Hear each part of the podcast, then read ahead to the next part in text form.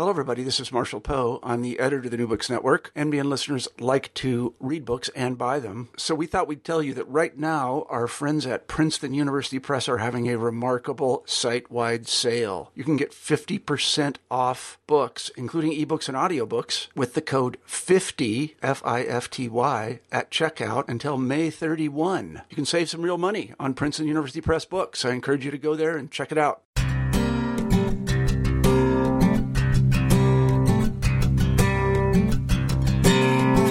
All right, welcome everyone back to another edition of New Books in Education on the New Books Network. This is your host, Ryan Allen, and today I'm excited to bring us a book from someone who I think is uh, very influential, especially in the field that uh, I'm particularly studying, and I think a lot of you will be interested in, uh, in this as well. And this is China Through the Lens of Comparative Education, the Selected Works of Ruth Hayhoe, and uh, she's joining me today. And this is uh, from the World Library of Educationalists, published by Routledge uh, here in twenty fifteen. And uh, Doctor Hayhoe is a professor at the Ontario Institute for Studies and Education of the University of Toronto. Uh, Doctor Hayhoe, thank you very much for joining me. It's my pleasure.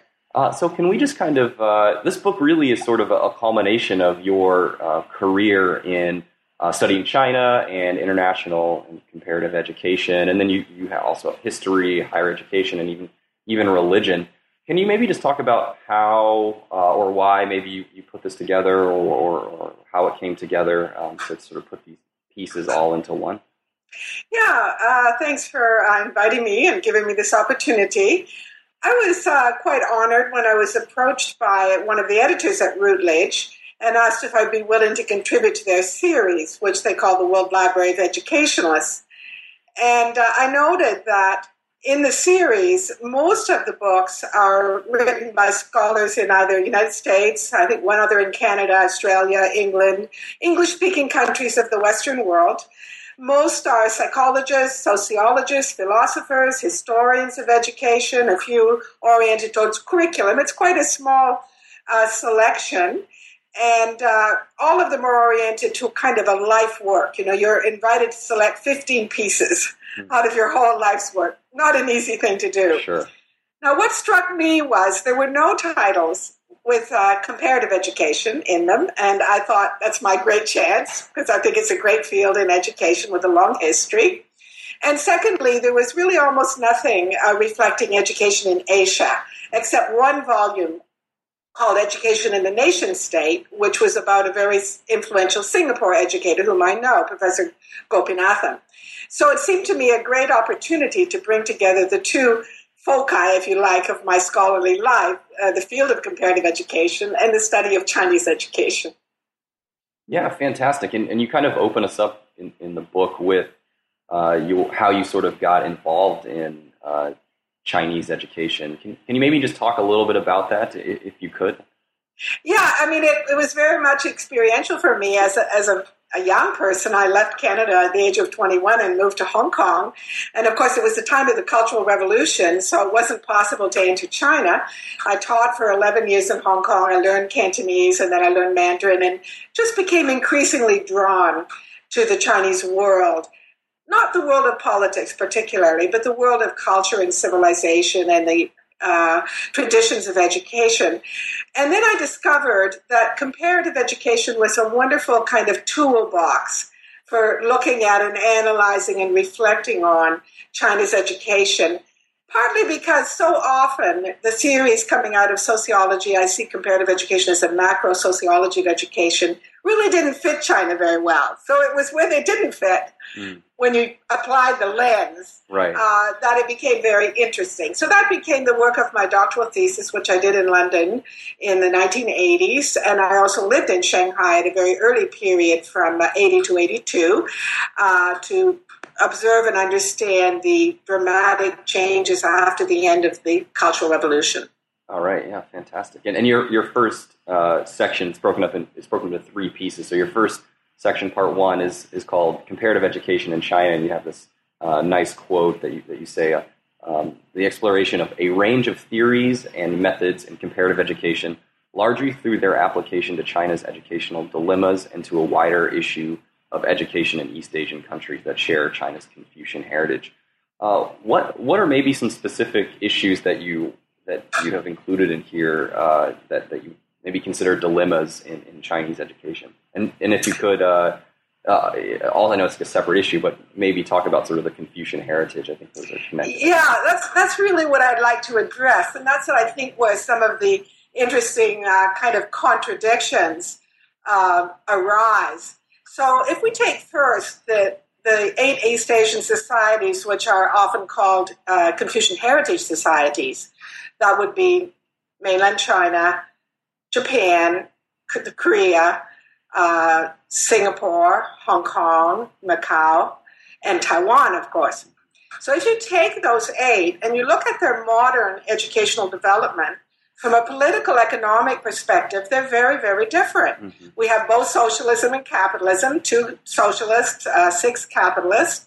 We have about six different colonial influences, the British in Hong Kong and Singapore, the um, uh, Japanese in Taiwan. In a, in a sense, Japan was a colonial power in Taiwan.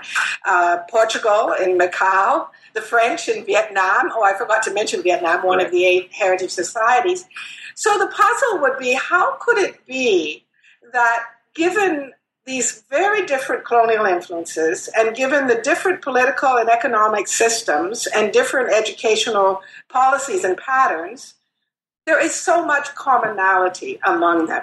And to me, that's been the pursuit of my life. And I felt comparative education was so helpful in understanding the shared cultural patterns coming from the Confucian heritage that shaped families, family support for children's learning, teachers, their understanding of their relationship with students, their ways of organizing the classroom. And so you have very remarkable commonalities uh, among them that would not be captured by studies that only looked at political policy, uh, educational structures and patterns, you know, as set up by the nation state. Sure. So that was really one of the, the fascinating uh, pursuits of my life, to, to understand that. And I found comparative education, particularly the work of Brian Holmes, who was my supervisor in London, and taught us how to use ideal types to identify and clarify very deep-rooted cultural values and use those to anticipate patterns of change rather than looking back to causality, to rather look forward. And I found that really very helpful. So a lot of my work was trying to anticipate where China would go after the Cultural Revolution, you know, based upon these deep-rooted Confucian traditions which persisted. And then, of course, also its, uh, its own quite unique uh, political and economic uh, patterns. Right, and I think that really connects nicely into your into your next part when you're when you're talking about the higher education and the history, which is which is mm-hmm. part two. And I think one of the things that you you tried to explore, at least I know in, in one of your pieces um, that's included, um, an Asian multiversity uh, comparative reflections on the transition of, to mass higher education in East Asia. So it mm-hmm. still connects that same idea, but then we're focusing on uh, higher education. So if I could.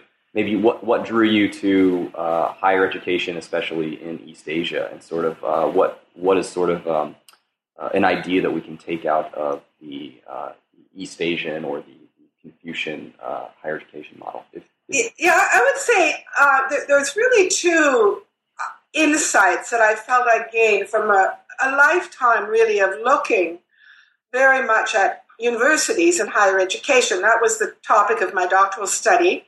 Uh, China's universities and their transformation over the twentieth century and the influence of different Western models, how they played out, but also the persistence of deep-rooted patterns from China, which shaped the whole process.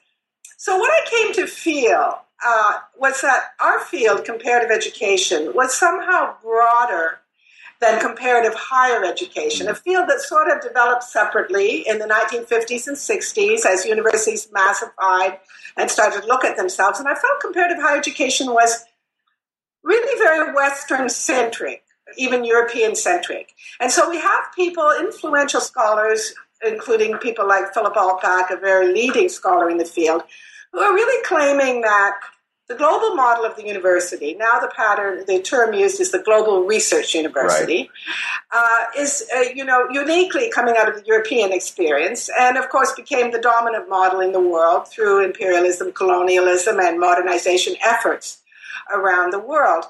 And what I came to feel is there's something very much missing here. And scholars like Burton Clark, like Guy Neave, identified two really quite different Western models of the university. I find Clark's um, tip- typology the most helpful. He talks about the Anglo-American and the continental European models of the university.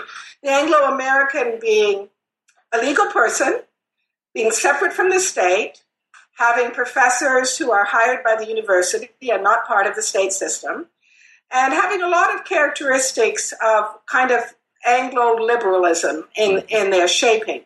Whereas the continental European universities really were a part of the creation of modern states. So in France, in Germany, and many of continental European countries, the universities are actually integrated within the modern state bureaucracy. Professors are civil servants. Universities' land is owned by the state. Uh, they're very much public, and uh, we have the principle of legal homogeneity, for example, in the German case, now very much under stress with uh, globalization and economic pressures and competition and ranking. But I found that very interesting. Uh, Guy Neave, Guy Neave used the term the Roman model and the Saxon model to differentiate between these two. And the more I thought about that, and I thought about the Chinese model, the so-called Kurju, the uh, traditional civil service examination system and patterns, which was greatly admired first by the Jesuits when they went to China in the fifteenth and sixteenth century, introduced to Europe in the sixteenth century, written about by many influential scholars, including philosophers like Voltaire and Leibniz and so on, that in some way, whether direct or more indirect, the integration of higher education into the creation of modern state bureaucracies may well have been deeply influenced by a very different model than the medieval European model, mm-hmm. which stood, of course, between the empire and the church as an independent third power, according to Hastings Rashdale, whereas the continental European university, while still maintaining considerable autonomy and academic freedom, was really an arm of the state and was really a part of the state's effort uh, to modernize. So I felt that's a topic that could require a lot more reflection. And I think the only current scholar who's gone seriously into this from comparative higher education is Simon Marginson.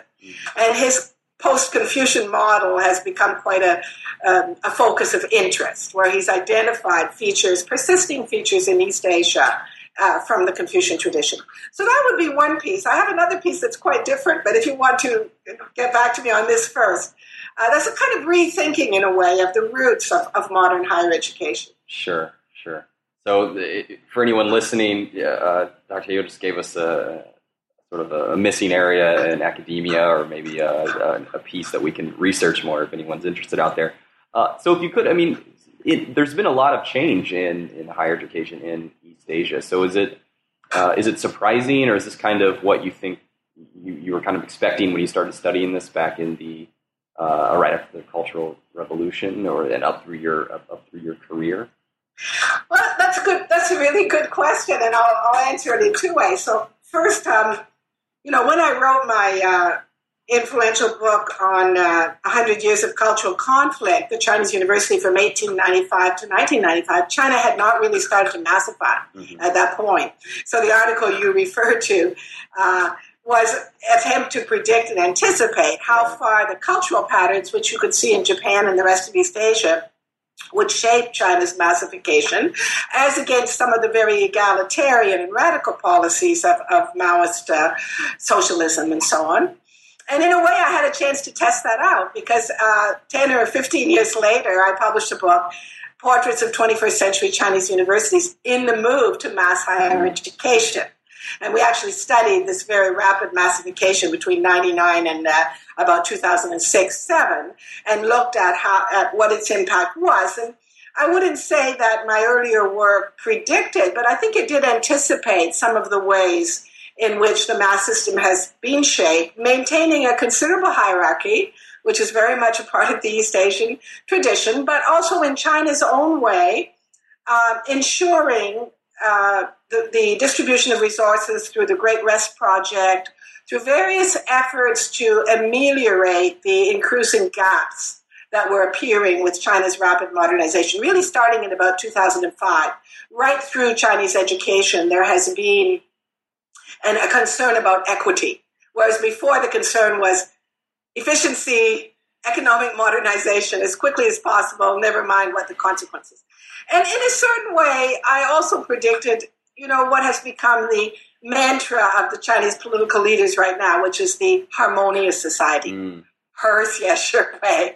Again, very Confucian right. in many ways, but very much something you could anticipate that things would only be allowed to go so far. Uh, the other point that I want to make, which is kind of quite different, but it also relates to higher education and its transformation, is the um, the question of teachers and the education of teachers.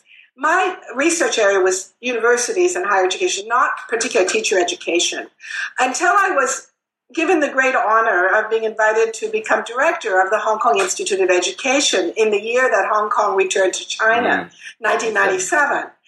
It was really a challenge, totally unexpected and unanticipated, but I did speak fluent Cantonese as well as Mandarin and had very good connections, particularly with normal universities in China. And I believe that's why the council of the institute invited me to take up this position. So I moved to Hong Kong in nineteen ninety-seven, and my job was to take an institution which was an amalgam of five teachers' colleges that were two years without degrees, raise it to the university level, and indeed now it has master's and PhD degrees as well, while still ensuring that it was an institution that served teachers and schools, not a comprehensive university chasing world rankings. Right. So that was a very challenging task, and it made me think a great deal about the higher China's higher uh, traditions of learning and how different they were from the medieval university, and how the medieval university's emphasis on the traditional professions, on pure scientific knowledge, on the arts and literature, and so on, really meant it was not very suited to the formation of teachers for the new republics of Europe in the seventeenth and eighteenth century. So we see the French decided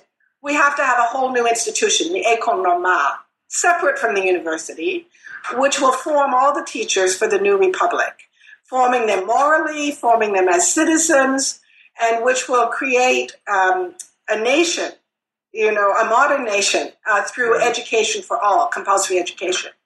And as I've thought about it more and more, I've thought that is the most unique European model mm. that parallels many of the Confucian values. So many of the values, the centrality of morality, the importance of citizen responsibility, the very close relationships between teachers and students, the close monitoring of the state, which is very much part of the Chinese tradition, you can see in the École Normale. And so to me, it was not surprising that China's normal schools and normal universities were some of the most successful of their modern institutions. However, after the with the massification and modernization and the introduction of ranking systems, normal universities found they were disadvantaged. Right. Uh, the English-speaking world didn't know the term. Americans had forgotten that they had one hundred normal colleges in the nineteenth century. Right. They had been merged with universities. So when a president went to a conference and said, "I'm the president of East China Normal University," people would look at him, what does that mean? And so the Chinese presidents really wanted to become comprehensive so they would be better understood and do better in the rankings. But the government made the decision we are maintaining the normal universities. And I feel that was a very, very important decision. And one through which these unique institutions, which are very similar to Paris's École Normale Supérieure, would be able to introduce sort of alternative set of values of higher learning, uh, reflecting the Confucian tradition uh, to the global community. So that was kind of the second insight, right. you know, that, that the normal school and normal university is a place where the East and West can meet in a very um, happy way. Right. Yeah, that's always an intersection I think people are searching for or uh, trying to posit. So that's, right. that's a really great uh, right. uh, insight as well. Mm-hmm. Uh, but I guess mo- moving along from, from your book, uh, yeah. if if we could, uh, you mentioned that uh, religion played an important role, like uh, in, through your studies or, or through your life. Um, mm-hmm. uh, you said it's sort of a foundational role uh, in, in education development, uh, and and so your second or your third part, excuse me, is uh, religion, culture, and education. You mm-hmm. even like close it off with a piece comparing Confucius and, and Saint Paul together. Uh, and, and so, I mean, even thinking about China and, and East Asia in general, the, uh, the the colonial, a lot of the colonial connections are through that uh, religious connection with the Jesuits, uh, yeah, some right. of the other uh, Protestant uh, missionaries, missionaries as well. Right. Um, so can you kind of talk about uh, that intersection uh, in your, in your um, uh, life as well and how that connects here? Yeah, yeah, I would love to talk about that. I uh, grew up in a very uh, strong Christian family myself. It was a very evangelical, somewhat restrictive. So in a certain sense, when I moved out to Hong Kong, I was seeking freedom and new thinking, but I was also gradually more and more aware of how rich this heritage was, uh, and I've remained a Christian uh, throughout my scholarly life. My main focus of research in higher education was on the public universities because I felt they were very important in understanding the overall culture and change. But, of course, I could not uh, ignore the very interesting uh, both Protestant and Catholic missionary universities. Uh, Fudan had originally been founded by a Chinese Jesuit. Uh, so the, the, the influence of the Jesuits is, is a very interesting piece in the history of Chinese higher education. And then, of course, we had fifteen American missionary colleges, some of which were very remarkable and have been recognized as contributing in very significant ways to China's change. Maybe one of the really important ways was support for women's education mm-hmm. from a very early period of time. So, yes, I have been very, very interested in that piece. And I think in my later years, it's come, come to the fore a little bit more. And perhaps I can put this into a kind of a broad picture in terms of the field of comparative education and, and social uh, theory uh, more generally.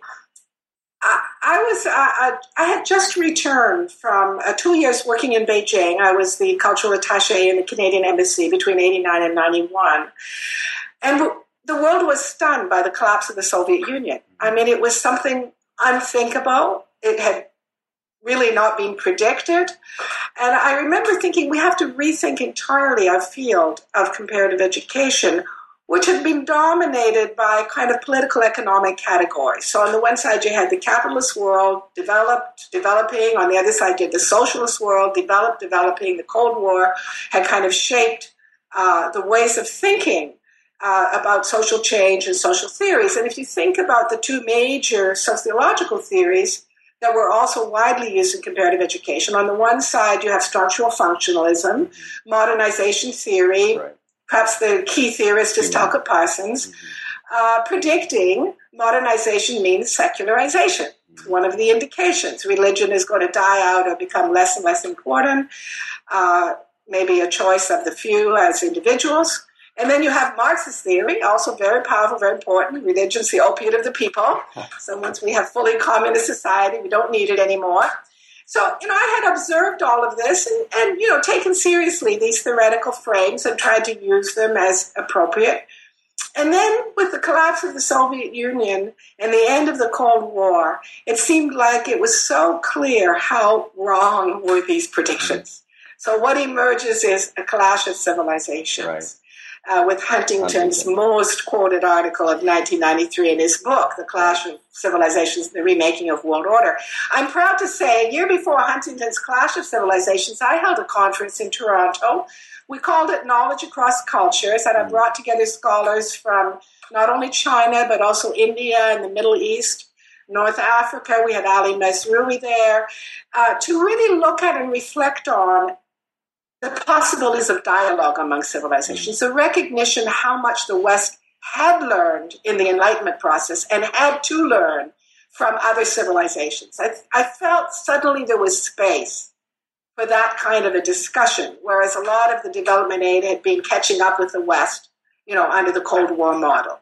So that was a very, very important decade for me in terms of rethinking comparative education and bringing religion back in. It became so important how this is not something that is dying out. It is very important to different peoples, different regions.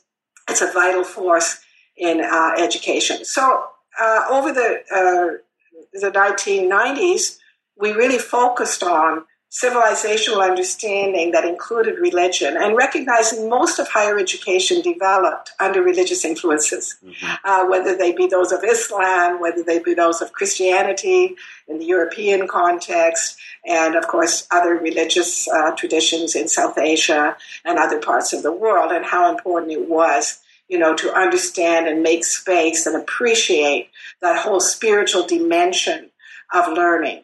So that's been a, really a great interest. And the book that we published out of our conference in nineteen ninety-one uh, was called uh, Knowledge Across Cultures. We republished it in Hong Kong in two thousand one when I was working as director of the Institute of Education. The University of Hong Kong invited me to have the book updated. It was difficult because one or two of the authors had died, but we had updated most of it. And we called it Knowledge Across Cultures, A Contribution to Dialogue mm. Among Civilizations. I gave it to Hong Kong U, the final manuscript, on September tenth of two thousand one. Oh, wow. And I felt to myself, if it had been September eleventh, I might have had to start all over again with the editing of that book. Right. But what was particularly notable, there were quite a lot of voices from the Islamic world in that book, and they had come forward to our conference and really wanted to emphasize some of their contributions in science and also in other human areas. So that's, uh, you know, been my interest, um, and I think it's, you know, in the changes that have taken place globally, uh, there's a wider recognition of the importance of spirituality. Finally, to say, you mentioned the last chapter in the book, which is a very personal piece. Sure. Uh, my students, many of whom are now professors, organized a conference in my honor in two thousand eleven. It was the hundredth anniversary of the nineteen eleven uh, revolution in China and the beginnings of China's change. And it was right after the Comparative International Education Society's Montreal conference, mm. which was in May of twenty eleven. And quite a few scholars, I think we had about two hundred, came over from Montreal for a couple of days for a, a one-day full conference and then some other celebrations. And I thought for a long time, what should I talk about on this occasion? Uh, when I was surrounded by people that I had loved and worked with and nurtured and been nurtured by. And that was when I decided to, to write this little piece, which I called A Bridge Too Far, question mark, comparative reflections on Uh, Saint Paul and Confucius. And uh, my thinking was that, you know, here were two teachers whose influence was so great that one or two or three thousand years later, people are still quoting their works and people are still deeply inspired. And reflecting on the life of Confucius, of course, China was not a unified country. It was seven kingdoms, his traveling around, his disciples, his uh speeches, which were then written up later and preserved and now memorized by young people all over East Asia on the one side. And then some hundred, few hundred years later, I know in comparative religion we often make comparisons between Confucius and Christ, but it seemed to me Saint Paul was the teacher who, like Confucius, traveled and created the foundation of a whole civilization. If he had not gone to Europe and written all his letters and, and uh, carried the gospel message to Europe, we would not have had the Christian foundations of European civilization. And so I felt that parallel was perhaps more compelling. Uh, and looking at their lives and reflecting on, at the time that they passed away, they had no conception of what their influence would be. And yet what beautiful examples of teachers. Uh, both of both of which have been very influential in my personal life because of my Christian belief and heritage, and then because of my exposure to East Asia. So I guess I just wanted to encourage, you know, bringing uh, religious understanding back in as a core element in education. Yeah, I think uh, that that's a nice way to sort of cap off these three sections of the book. You know, ending it with something uh, so personal to you, and then the book I think really is Uh, a personal uh, homage to, to all your work over the past uh, several decades. So it's it's, uh-huh. it's really great to see all of it put together. Uh, so I guess just the, the if you want to have the, the last word on the book, and then also we, we have a last question on, on the uh, New Books Network. Uh, what what are you working on next? So what's what's after this project? Yeah, I actually got caught up in something quite new for myself most recently. Um, it, well, actually, I, there's two pieces here. So one piece, I'm publishing a new book about Canada-China relations and uh, university linkages and so on. That, that work is more or less complete, but the book is just under review. But the other piece is much newer. I was in Xi'an um, last May. I, re- I was giving a series of lectures at Shaanxi Normal University. And um, the professors asked me, you know, you're going to have one half day. What would you like to see? Well, you know, there's the Terracotta Warriors. Right. There's all kinds of fascinating historical sites, right. All of which I've seen at different times over many years. But in a little class I teach in my church during the winter time, I had discovered the first Christian building in China.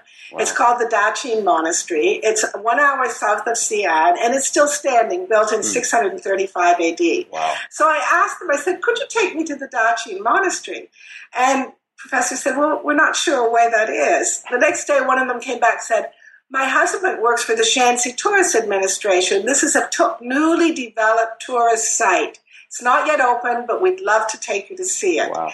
And this is a site where um, twenty-one Syrian monks crossed the Silk Road in six thirty-five A D, were welcomed by the largely Buddhist uh, Chinese officials of the Tang Dynasty, and, and encouraged to set up communities, included in uh, many religious parades and interactions, and actually became, their own faith and beliefs became enriched by their encounter with Chinese uh, religion and philosophy, mainly Buddhist, also Taoist, uh, and the Chinese were also very open to their teaching. So it seemed to me a very beautiful example, you know, of interfaith understanding and dialogue that doesn't lead to syncretism, but that leads to the enrichment of each religious uh, tradition. So I've been kind of following that. I've written a paper recently called Holistic Education Through Reciprocal Learning, starting with that encounter, then looking at Matteo Ricci uh. and how he so enriched Europe by introducing the uh, uh, four books of Confucius and really being the founder of European Sinology while bringing Christianity to China, a new version, Roman Catholic. The earlier had been Eastern Orthodox. Mm. And then another uh, wonderful encounter of the nineteenth century of a Welsh Baptist missionary who founded Shanxi University. And in a time of geopolitical um, imbalance, when China was really stressed by the Western imperial powers, he was able to create a very, very respectful, dialogic set of relationships that were very enriching to both sides. So I, I, that's what I'm interested in right now, sort of looking at these historical incidents and Um, ways in which our education is enriched through interreligious understanding. Sure, that sounds great. Well, I think we're all going to look forward to that, uh, both those pieces uh, for Thank sure. You. I mean, personally, I, I love uh, uh, Spinz's To Change China, so this kind of sounds yeah. like it's yeah. right up that right. It's up a great book, right? As well. uh, but uh, on this podcast, I just want to thank all of our listeners, and I uh, want to encourage them to go check out China Through the Lens of Comparative Education, the selected works of Ruth Hayhoe, uh, published in two thousand fifteen from Routledge. Uh, Doctor Hayhoe, thank you very much uh, for joining us today, and to everyone out there, I hope you learned something.